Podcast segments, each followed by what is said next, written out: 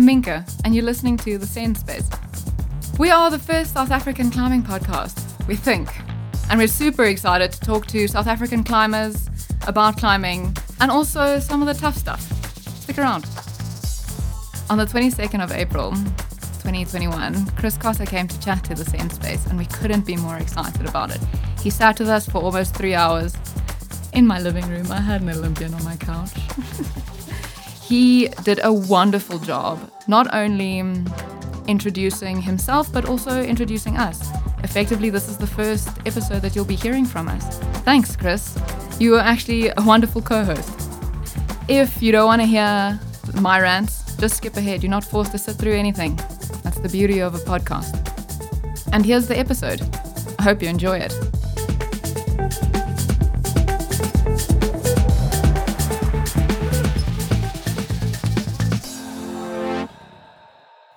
Hi, Senders. You're listening to The Send Space. Today I've got Chris Cosser with me in my living room. It's been an absolute interesting process getting the sound and everything ready. Hi, Chris. Thanks for joining us. Yeah, thanks so much for having me. I'm really stoked to be here. Okay, so let's start with some basics. Where are you from? How old are you? Okay. Where do you go to school? Yeah, so I am 20 years old right now. I grew up in Johannesburg. I've lived here my whole life. Um, I like Cape Town. I want to go climb in Cape Town a lot. um, I went to King Edward VII School in Joburg and matriculated there. And right now I'm climbing full time. It doesn't surprise me that you use away a lot if you come from Cape. yeah. Fortunately, I didn't fit the mold too well, so uh-huh. not completely KES. what was your first girlfriend's name? Yo, would you believe if I said I've never had a girlfriend? I wouldn't. well, yeah, that's the truth. Yeah? Genuine. Haven't a girlfriend. That's going to make the Instagram um, questions coming up real interesting. Really, a lot more difficult. Did you do any other sports at school growing up? So I played cricket when I was really young in like primary school, and then I stopped cricket in in high school. I sucked at it, like proper terrible. And then I played quite a bit of hockey until grade nine or ten, which I like. I really enjoyed hockey, like the team sport and the like cardio aspect of it was like a lot of fun. And I got hit in the head a couple times, and I was just like, you know what, fuck this. I'm gonna stick to climbing. It's a much better sport. It's safer. So that was kind of the end of my hockey career. It's safer than hockey. Yeah. Interesting. Uh, when did you first start competing? Yo, I think my first competition was probably in 20 2013, 2013, no, yes, 2013 was probably my first season. I did pretty pretty badly. I think I finished in like Gauteng in like 13th place of like 15 climbers. So it wasn't a great season for me, but it was my first one, so I took it on the chin. And then thereon been competing probably every year. So that was what when you were about 14, 15 years old? 12 in 2013 because my birthday is end of the year. My math so, is terrible, clearly. Yeah. Sure, started competing at 12 mm, years old. Quite young. Yeah, I think that was my first year of actual climbing. So. What was your first outdoor experience? Oh, Strubens Valley, hey. It was glorious. The the low walls and Kess felt very safe. But yeah. Who was it with? Um, I don't know if you guys have heard of Brett Nicholson, but he used to run the St. John's climbing climbing wall there. And he just took all the St. John's kids out climbing and I was invited along with that. So it was just a great experience. Okay. Did KES mm. ever have? No, no, no climbing at KES. So I started with St John's, which was an interesting, interesting relationship for being like or meant to be rival schools. Yeah, especially mm. in sports. Yeah, yeah, for sure. Alrighty. Let's, in preparation for this podcast, I asked you to send me a list of five things about yourself. Uh, let's get into those. Okay. Okay, so the first one you sent me was that you are focused on the goal. Yes. Do you want to explain to me about that? So when I said I'm focused on the goal, it's kind of like I've shifted my like complete focus into climbing. It's it's currently like the like obsessive power over me. It's all I do. It's all I put my time into. It's what I think about. So it's just the the complete obsession with my life right now, and I don't see that changing anytime soon. But I think when, no, I don't actually think climbing will ever not be my obsession. So that's why I think it's the goal if you've identified um, goal focused as a characteristic of self. Was there something before climbing that was a goal that you were focused on? Mm, that's a weird one. Like, I didn't think of myself as somebody who would like jump around a lot, like change like personalities or ideas of what I wanted to do. But before climbing, I can't really think of anything that really stuck. Like it, it was kind of I played hockey, I enjoyed it. I went to school, didn't really enjoy it, but then started climbing, and then that just bit completely. So I, I don't know. I would say climbing has been the only goal. Okay, and within climbing, you identified current your current goal as the Olympics, but pre-Olympics, um, can you tell about us about mm. a hmm. goal that you had? Yeah, so in in the beginning of climbing, like, well, for me, it was all outdoor orientated. So it was just about pushing myself outdoors and training inside. And then as when I left high school in 2018, then I kind of shifted my perspective on climbing in competitions and on plastic. And then that, since then, I've kind of been like, I'm gonna try and make make a career out of the indoor side of climbing. I see. I think in in the long run, I'll shift back to outdoors. But right now, it's just about competitions in plastic There's so many questions I want to ask you. this is phenomenal. So, congratulations on your North Face sponsorship. Mm, thank you very much. That was a interesting situation, and I'm really psyched to have finished it off now. So, explain to me how uh, the sponsorships work because you're also sponsored by La Sportiva, and how what are your kind of agreements between the sponsorships and whether you can even speak about it on a podcast. Yeah, I can definitely speak about it. It's quite an open thing. Um, so for the individual brands, they're, they're not competition for each other. Sportiva is shoe orientated. They do make a bit of apparel, but it's kind of shorts, t-shirts, pants, while the North Face is kind of specialized gear. Um, so the, the two brands don't really clash with each other, which works perfectly for me. But in terms of requirements from me, it's mainly logo visibility and promoting the brand when I'm climbing, when I'm competing, and pretty or most of the time at least, whenever I'm in like the publicity and in the eye of people, I need to promote the brands well. What do you know about those brands that you feel you can actually promote? So is there is there a ethic behind La Sportiva or behind North Face because you put in your name on it? Yeah. Which means you are supporting it. Um, interesting. I've never actually thought about that, but Sportiva was kind of a, a no brainer for me because when, like, I remember my first pair of high performance shoes was a pair of solutions from La Sportiva. And it was just, since, since then, since 2014 or something, it's it's been the shoe I wanted to climb in. So it just kind of felt right to go for the brand I loved. It was the brand I wanted to climb. So it just was kind of a perfect opportunity for me. Um, with the North Face, that was kind of I don't want to say luck, but I think I I chatted to the guys at the right time, and it, it's a great outdoor brand. It's it's been very prominent in the development of the sport and the communities, and it's a brand which I'd like to get behind. Cool. What is it about the solutions that you like so much? Yeah, I, I've always said my footwork is atrocious. I suck at technical climbing, and with the solutions being quite a stiff shoe, they have a lot of support. And I've found like it's kind of compensated for my bad footwork being able to stand on really small edges because of the shoe. but otherwise, it just fitted my foot really well. It just it felt natural to climb in them. Cool. And the development that you were talking about that the North Face has done, ha- what kind of development has happened within South Africa? So South Africa, it's still quite a quite a small thing happening. Um, there's just the distribution company sector group bringing them in, but so so there hasn't been a lot of development from the North Face locally. But overseas in the US, for example, like when when climbing began, they were helping athletes like achieve the goals and whatnot, like pushing people to their limits, supplying them with financial means and gear just to do what they really wanted to. Do they also do trips with teams of climbers to go and develop like a range?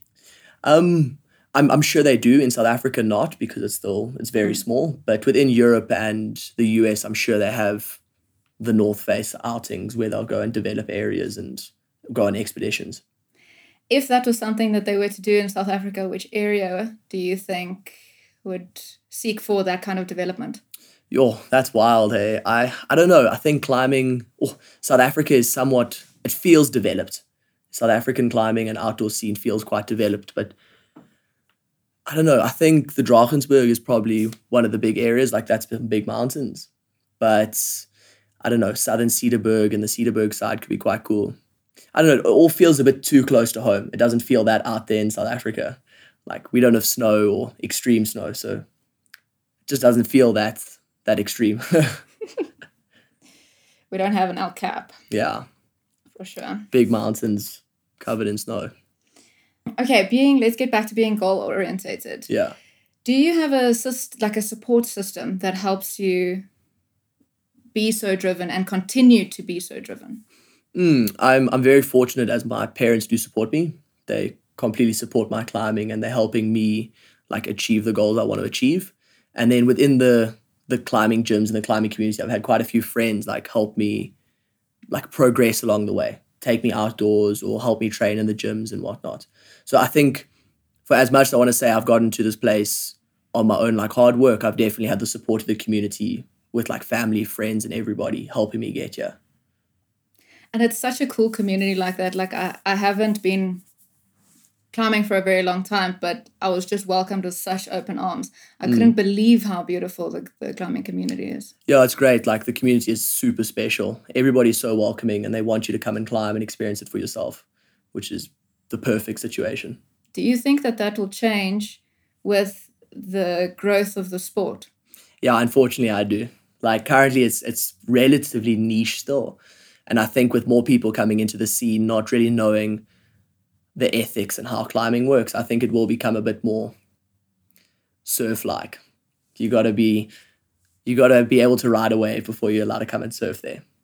What if there's a space within the climbing community where we can teach one another those ethics?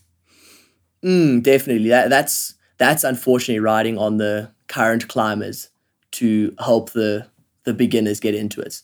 And like everybody's guilty, even myself. Like if I see a kook in the gym, I'm kind of gonna try avoid them just so I don't fall on top of them or have to like deal with it. But yeah, that'll come up to the current climbers to help teach the the ethics of the sport. If there was one thing that you could tell someone that's starting climbing now, uh, like going in, you should know this thing. What would it be? So there's not there's not one thing to know. I would say just ask questions. As as like climbers are super open. If you ask the question, we're gonna answer it and we're gonna like have respect for you and, and want to help you out. But if you just don't ask a question, you don't care about it, then then we might be a bit pissed off. Well, ask everyone except Chris because he avoids you in the gym. I wouldn't say I avoid people, but I like my earphones. But that's that's an interesting topic because I've thought about it a lot. Mm-hmm. Um, when I go to the gym, I'm not going to the gym to socialize. Like, unfortunately, that's now my place of work. Like, it's not a social aspect for me. I do talk shit, I do have fun, but I got my nine to five. That's where I spend my time. That's where I'm meant to be earning my living. So it's an interesting one. It's tricky. I was just joking. yeah, yeah, I know. okay. The small things, I believe, is the next thing that you sent me on your list of things about you. Mm. So that's kind of I like the the rituals you have in your day. So it could be from my warm up where I arrive at the gym, I do my mobility, I warm up on a hangboard, on a pull up bar, push ups, to making my coffee in the morning. I have a moka pot every morning because I like waking up, grinding the beans, and doing the moka pot process. So I feel like that's quite a, a special thing which I want to hold on to for a while. Just the, the rituals of your day. Do you have a ritual before you climb? Mm, to a certain extent. Like when when the climbing is serious, then yes. But when it's just like arriving in the gym and I'm going to start climbing, not really. So my ritual, for example, before a competition or um, a hard project which I've been trying. So it would literally be harness goes on first, or first go for a bush poo. Truth. Bush poo first, harness on, chalk bag, left shoe, right shoe. No, no, no, I lied. Harness, chalk bag, tie in, left shoe, right shoe, get on. That that's literally every single time I do it. That that's the process. When I'm when I'm consciously thinking about getting ready, that's what I do. Have you given thought as to why that is the sequence of events? Um, not necessarily, but I feel it's just it, it's the process which I think I did first, and I'm just like, that works for me. I like that, and it's just stuck. Uh, you've also mentioned here one of the small things that you enjoy doing is cooking. Mm. Do you like to cook? Yeah, I wouldn't say I'm a good cook, but I like the the experimental aspect of it. Just putting stuff together to see what it tastes like in the end. So I don't know. I don't really follow recipes. I kind of cook what I want to taste, and I just go about like that. How often is it terrible? Not that often, actually. It works out pretty well. Like you got your basics, your tomato base and a pasta, and then you're winning. Then everybody's happy. Put a bit of protein, and then life's great. Well, how's the process of these podcasts going to like progress? Because right now we're sitting in your living room and we're having to be super delicate. Are you going to get a booth at some point and then start doing it? My, Is, is there a way to deal with it? my dream is for it to be mobile Cool. because climbers are everywhere and they're up and they're down and you need to be able to have record conversations with them where they are. So I hope so. I hope that it will progress to a point where we have good sound quality that can also be mobile and that I don't have to rig a van for it because that's how I've heard that other people have done it. Um, but right now, you being our first uh, interview, this is this is what we've got. And I think it's going to work. I think it's going to work pretty well. This is already a whole lot more than I had when I started this thing. Thank you, Good Vibes Cartel. Treasure, treasure. Um, yeah, Mm, no, I'm definitely psyched to see the beginning process of it. So happy to be a part of it. thank you. Yeah. One day I'll maybe have a studio that's like built in and people can just come and record things. I don't know. We'll see. Yo, be cool. Yeah, I think so. Alrighty, let's get back to dealing with problems, which was the third item on your list. Um, so that's kind of coming from probably more so within the climbing space, um, because climbing is problem solving. It's kind of thinking on your feet immediately, especially when you're like lead climbing, because you get to a certain sequence and you don't really know what to do, and so you're kind of faced with that situation every time you climb, being able to deal with the problems, and I find that kind of helps out with your everyday life. All of a sudden, you're a bit more open to a challenge. You don't completely panic and freeze up when something doesn't go your way. You can kind of manage it. And I think that's a, a very valuable lesson climbing's taught me, being able to deal with situations life throws at you. There was a Instagram question. When I get to it, I'll say who it's from. But it comes in so perfectly here. It asked you how you deal with the anxieties and the nervousness surrounding climbing. What are the tools that you've been given through climbing? Yeah, um, that's quite a interesting one because it kind of differs in every situation. I was talking about, like, for example, in, competitions, there there's certain strategies you can use to combat your nerves. It can either be like I'm sitting in complete silence and just trying to process what you're about to do, or it can be talking with a friend and trying to take your mind off of it. The the actual strategy in which you use that depends on the situation. It depends on how you feel on the day and and how those nerves actually feel within your body. Can you tell the difference between the nerves? Like, I feel this, oh, I think help, speaking with someone will help me. Or take, can you tell the difference in those nerves? Currently, no, not a chance. But in the situation, you can generally you, you can feel what's right. If you like, oh, I'm really not enjoying speaking, then you just don't speak. If you're like, yo, I don't like sitting here in silence, I'm getting overwhelmed by nerves and whatnot, then then you deal with it. That takes quite a bit of awareness, I would imagine. I think years of practice have just helped with that. So, but yeah, in the beginning, it's you kind of it's trial trial by error. You make the mistake, you go, that didn't work for me. Let me try something different next time. So I've gotten to a point now where it just kind of works. You also mentioned in, I'm guessing it was a problem that you've identified is that you were a smaller climber competing in a men's competition. Mm, in the in the very beginning, I was I, I grew quite late, so I was always kind of struggling with my reach and my height and whatnot. And overall, I think it benefited me. Like I learned to deal with with problems that other guys could just kind of reach through. And I was kind of presented with, you know what, you can't do it because you can't get there. It just doesn't work for you. And having to deal with that kind of failure, that sucks. When there's when it's completely out of your capabilities to make it work, that's a real tough one to be in. And I think that shaped me as a climber right now. So what do you do when you can't reach it? You go home, you wait a couple of years, and you grow. it's that simple. Looking at uh, the international co- competitions, you also identified the difference between climb the climbing culture in South Africa compared to the rest of the world as a problem. Why would you say that is a problem? Um, so that's kind of, I think, the mass of people within the community. The climbing community in South Africa is quite small and relatively niche. So you kind of you have to be in it to to know what's going on. While in Europe and the US, it's it's it's everybody's basically a climber. Like when you're walking in the streets in, in Innsbruck, for example, you say, I'm a sport climber, I'm here to compete, and people know exactly what's going on.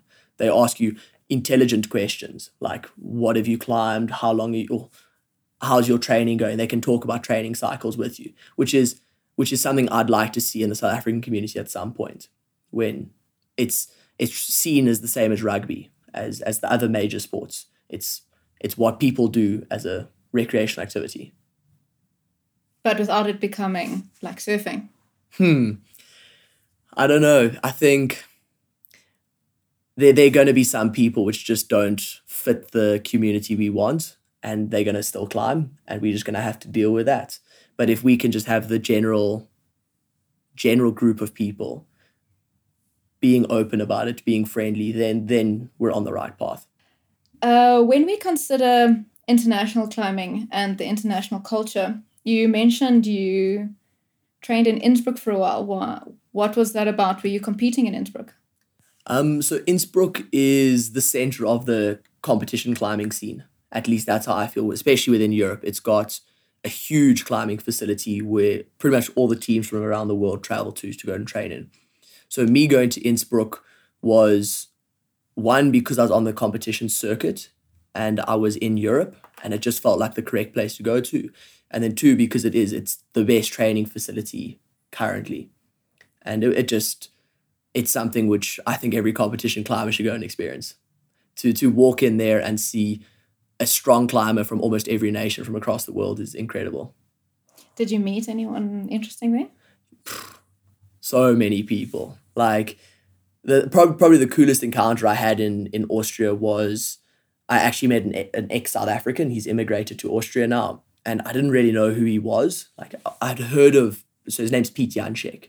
I'd heard of him, and like I know he's done he did some developing in the in the eighties, but I didn't really know of him and then all of a sudden like i'm staying at his place i'm drinking his coffee like like we're chatting about it and he just starts like unloading the amount of climbing history he's done from getting first ascents in yosemite to like expeditions in patagonia to the drakensberg and that was a crazy experience for me a, a, South, a south african to be in europe who i didn't really know about and i thought that was really cool yeah do we have a place uh, a forum where we record, so South African climbers, where we record things like that?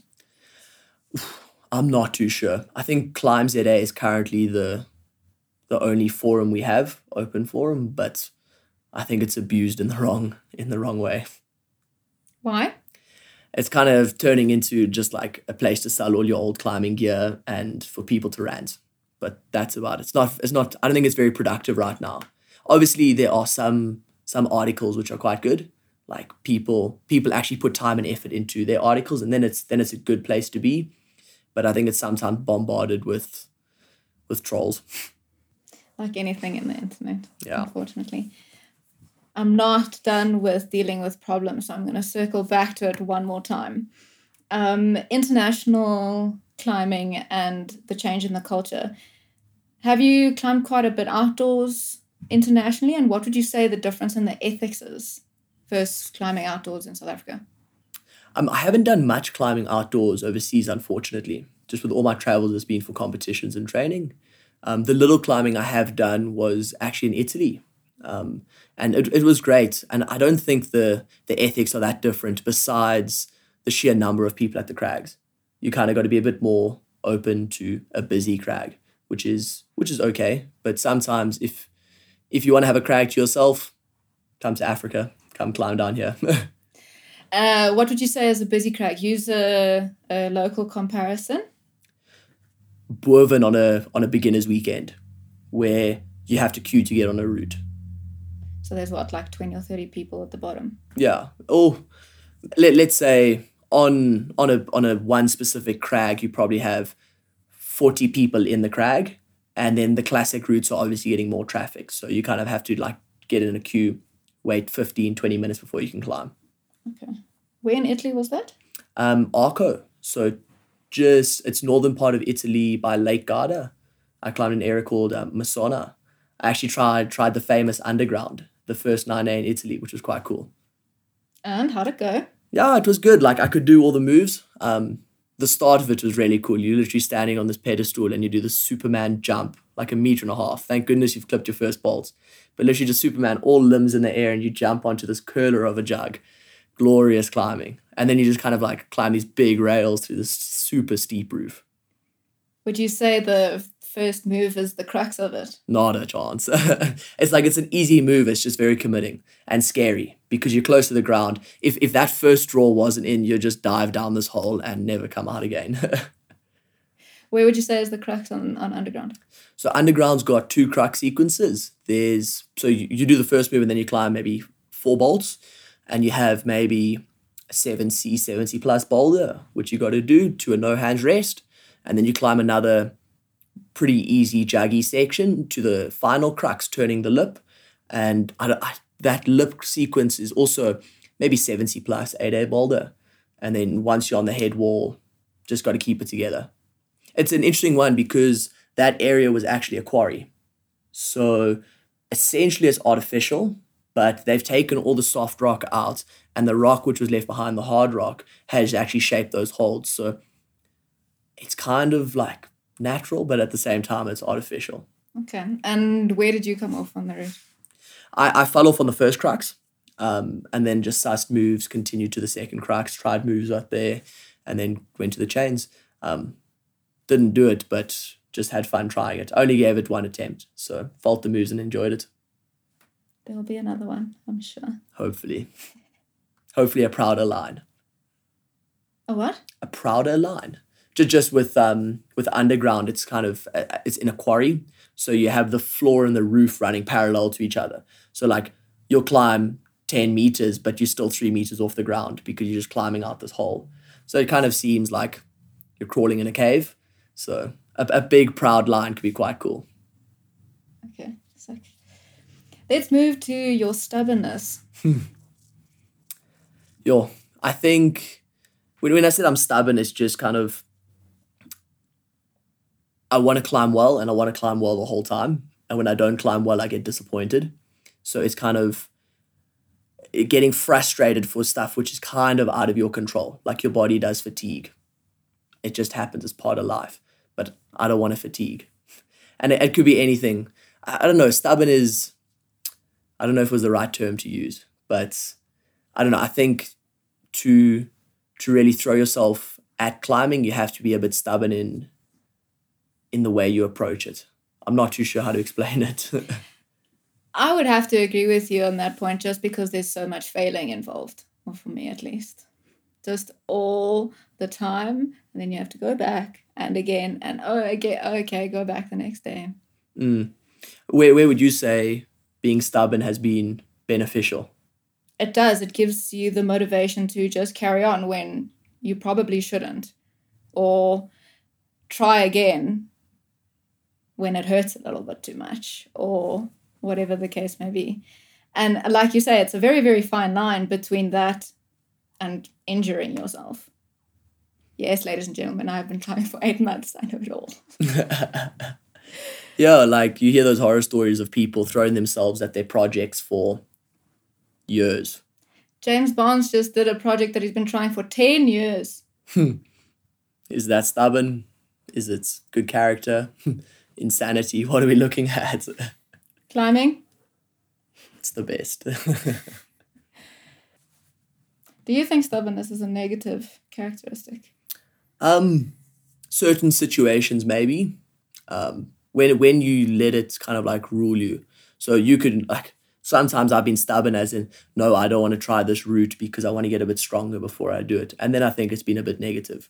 But as you said, like throwing yourself at a project which is close to going and not giving up, then it's not a negative. So it's kind of on the fence between positive and positive and negative. How many of your send goes is that last stubborn, I really maybe shouldn't, but I'm gonna anyway? I'm terrible at projecting. I freaking hate it. I get so overwhelmed with emotions about it. Essentially, if I can't do the route within the first six attempts, I'm kind of like, you know what, I'm over this. I don't want to try it anymore. Thank goodness I've got such good mates, which are kind of like, Chris, stop being stupid. Just try it. You're going to do it now. Just make it happen. And the amounts of times, like, for for example, I give you I can give you an exact example. When I was in Oudtshoorn in 2019 in December, I was trying a route called Street Fighter, and I literally fell at the last hold, like going for the last hold, and then you clip the chains, and it's a jug, like it's a good hold. Fall off this thing. It's like five o'clock in the evening, so sun's kind of starting to go down. And my mate Mel, oh, I'm like, you know what, help this. I'm back to the campsite. I'll do it tomorrow. I don't care. And then Mel's like, Chris, dude, just come on, one more attempt. And I'm like arguing with him. I'm like, bro, I don't want to climb. I'm over this. I'm tired. And Mel's like, stop being a bitch, get on the wall and go and climb this thing. And I'm like, yes, Mel, get on the wall and then send it. And then obviously I'm like, woo, so psyched, super happy. And Mel's kind of like just sitting there like, I told you. Uh, it's interesting that you mentioned uh, his name. Her name? Mel, him. Him. Him. Mel Janse van Rensburg, Boven local. So I don't know him, but there was an Instagram question about him. When are you? Yeah. Carlo wants to know when you're going to overtake him on 8a.nu. that's been a freaking never ending cycle between him and I. Like, we argue about it every time we see each other. Um, unfortunately, Mal is very talented. He's a very good climber. So, I don't know. It's when I get stronger. what is 8a.nu? 8a.nu is a online platform to log your climbing grades or log your climbing routes. Um, and it's quite cool because you get points for the different climbs you do. So I think 8A, which is 30 in South African terms, gives you a thousand points. And your top 10 points or your top 10 routes for a 12 month period goes towards your overall ranking. Um, and then with your overall ranking, you can comp- you can get a ranking between the other South Africans in the pool and a world ranking. So you can literally pull up and see what the current rankings are. I don't know if you are pulling that up now. Now That's exactly what I'm doing. What's your current ranking? I think I'm I'm second in the lead. I might be a bit behind because you lose you lose routes every twelve months. That's the truth. Second. Second and bouldering. Well, let's actually pull up the exact ranking. Let's have a look. Yeah, Mel Mel's a freaking crusher. He's so strong. He's always climbing hard stuff, which is great. Do you compete with one another or um, push one another to be better? Yeah, definitely. We're always climbing together. It's it's not necessarily a competition, but it's a it's a hmm, because it's not an ego thing either. We kind of having fun, but within sport, competition is enjoyable. And we're not trying to beat each other, but we're trying to push each other, which is the situation. So yeah, Mal is literally, oh, he's 100 points ahead of me. Damn. That's like an 8A plus or something. Hmm. Unreal. I'm coming, Mal. I'm coming.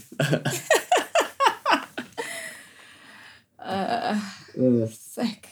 Yeah, but I remember in like 2017, Mal overtook me. And since then, I've always been trying to catch up, and he's always been like a couple hundred points ahead of me. And then at one point this season, I overtook him. And then the next day, he goes and climbs something hard and overtakes me. And I'm just like, flip, I can never have it. the lead is never mine. but that's how the sport grows. Right? No, it's great. It's great. It's very cool. Okay, so the last thing that you've identified as part of who you are is that you're motivated to explore. Yeah, so with with climbing, I'm oh, not with climbing, with life, I'm really psyched to experience it all. Just kind of see see where it takes you. So for as much as I love climbing, I do want to do other things. Quite recently, I've I'm really keen to get into the music side of of life and just kind of practice in that and and experience it. Um, surfing when I was down in Durban with James, one of my mates. I've never surfed and I've been a water person, but I'm like, let's go surfing. It's just it's experiencing life to the fullest. How was your first surfing experience? Terrible. I thought I was gonna drown. Yeah, no, that that was an interesting one because no matter how hard I fought the the waves to try and like go where I wanted to go, it just wasn't happening. I was just getting dragged the opposite direction, and it was a interesting having to try and like calm yourself down to relax and and just be know you're fine and not gonna die, but at the same time try and get out of the water and not die. and not die. I did my first surfing lesson um, now in December. It's a lot harder than it looks. Much more difficult. Interesting muscle groups. Hey, your shoulders start burning. Yeah, but it's it's hard work. Mm. Where were you surfing? In Muizenberg. Oh, Leka. That's always fun. That is cool. Surf in the morning, climb in the afternoon. If I lived there, I would never work ever. Like Cape Town lifestyle, it's something special. Hey, mountains and ocean right there. It's perfect. Absolutely. Uh, even though we've given the surface so much crap already. or we've given the very niche side of the surfing community a lot of shit. But in terms of a sport, it's a great sport. So, and a good lifestyle, I think. Okie dokie. You said that you're interested in snow sports. Do you snowboard? Um, so I went with my family to France where we went like skiing and snowboarding, and I got snowboard for the first time. And I took to it so quickly, and it was great. If if I wasn't a climber, I think I'd be snowboarding as much as I could. So it's definitely something I want to do more. If there was only more snow in South Africa, but hopefully with some some European travels, I get to do a bit more of it. How old were you when you went on that trip? Maybe fifteen, I think. So quite a while ago. Have you ever considered climbing up someone something and snowboarding on the other side, like up one Hmm. side, down the other? sounds a bit cold for climbing for me. I, I like the this warmer weather. I would say like 15 degrees. That's a good temperature, but that's not great for snow. Is that when the connies are perfect? Connies are a myth. Oh yeah, Yeah. do tell. No, we've just got to. No, it's like people. So conditions are not a myth. Conditions are a real thing. The weather does change, unfortunately. But people start to use conditions as an excuse. Like, not not even from oh no, I slipped off this hold because it's it's moist or the air the wind is moist. It's I'm not going to go climbing today because I can see some clouds over there. And it's kind of like, dude, what do you mean? Like, come on, let's go climbing. Every day you wake up is a day to go climbing. Let's go do it. And then people would just kind of go, no, the conditions are bad. So the inside joke with actually Mull and I started with conditions are a myth. And just just be stronger and then conditions won't matter. Key to every key to life's problems, be stronger and then it doesn't matter. Or climb all day, every day. Is what it sounds like. That's another option. Yeah. How's how's the podcast interview experience? interesting. It's trying trying to find the line between answering questions and having a conversation, because like general conversations aren't really like question, question, question, and then like talking about it. So it's kind of more like free flowing, but it's it's working pretty well. I'm enjoying it. Lekker. And we also don't know one another actually. This is the hmm. first time we met was the other day talking about this podcast. Yeah, So the the listeners are experiencing how you and I are getting to know one another. yeah. I'm glad they can be be a part of that, following the process. Absolutely. You asked me a question before we took a little break. Can you remember what it was? Well, what so uh, what I asked when we first met up was how did this idea come to come to mind? How long has it been in the pipeline? What made you want to do this? I listen to quite a lot of podcasts in general, climbing podcasts specifically, and other things, but mostly climbing podcasts. When I started climbing eight months ago, I just wanted to consume as much about it as I could. I've watched every documentary. If there's a new one, I know about it. I've listened to so many hours of podcasts. I listened to 20,000 minutes of podcasts in six months last year which works out to an average of two hours a day, every day for six months. Um, I also have a day job. so, in between working and stuff, I listen to podcasts. And I was looking for a local South African podcast. I wanted to know more about South African climbers and South African news within climbing. And I just really couldn't find anything. And then, as I was getting to know the climbing community and really connecting with them, they're so cool. They're such cool people. I've never met a community that's so authentic from the word go. And especially when I was discussing, or I was actually hearing some frustration surrounding sexism within climbing. And I thought that it would, something like that is definitely something we should discuss, but we need a platform for it. Mm. And so started the Send Space. Yo, that sounds very cool. Very excited it's, it's happening. Do you have some big topics which are you wanting to record? If you Hell can, sh- yeah. if you can share that with us. I would love to talk about climbing as a self regulating sport and community. And as the climbing community and the sport grow, climbers need to be involved. Because if we're not involved, then it's going to be taken over by corporate structures and the bottom line and different motivations to the motivations that are currently within the climbing community, which I have experienced as really only compassion and love. For us to continue that culture within climbing, we have to be involved in the economics of climbing as well. Because as soon as money comes into climbing with the Olympics and the motives start changing, that's when I think the culture of a sport starts changing. So if we could have a platform like Space where we are addressing these issues and we're talking to one another and we are connecting small business owners with one another with the same culture, then we can have a say in what, what happens. mm, that's that's a lot of big things to process. There's so many big things. I've had so many big ideas going into this, and I know that most of it is is romanticized and it's all gonna change every day anyway.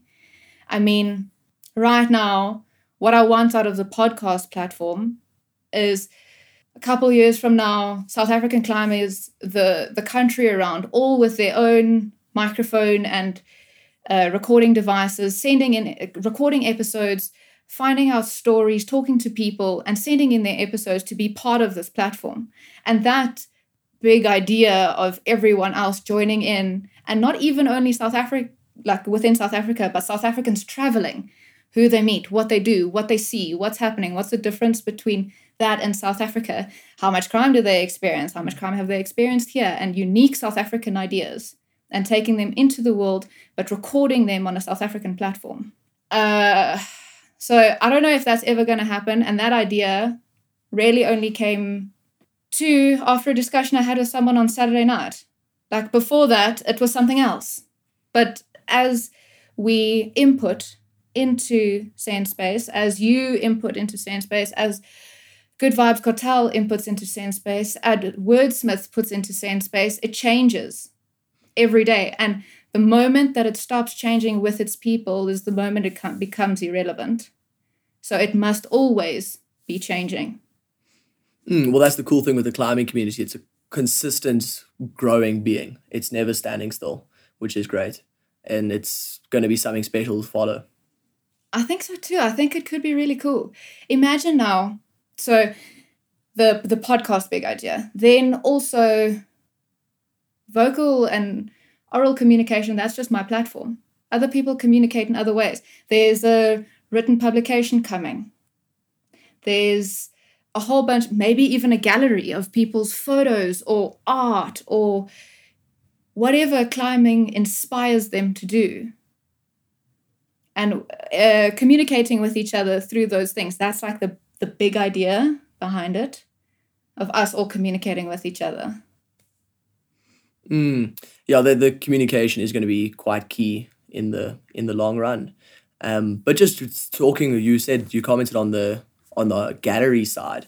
I was actually chatting with with Wes um, Antonitas, and I was like, "Yo, it could be so cool if we, on like maybe a three month, depending on how long it would work, is people submit a photograph and then it's voted, and then they hang the photograph on the wall in the climbing gym, and that's going to hang there for the three months. And then at the end of the year, you have an auction or a giveaway, and people can buy the photographs which have been taken. Obviously, like it needs to be a professional image, but and I just thought that could be quite cool for community involvement, which is the same thing the Send Space is wanting. Huge community Absolutely. involvement. Yeah, absolutely. And the more we do that, the more we promote small businesses within the climbing community, local South African businesses. Oh, that's such a great idea. Oh, Um, big things are happening. Hey, big things are happening. Imagine, imagine just for a second that it was possible that we actually do all of these things. And then imagine we didn't try. that would be a sad day. Be a very sad day.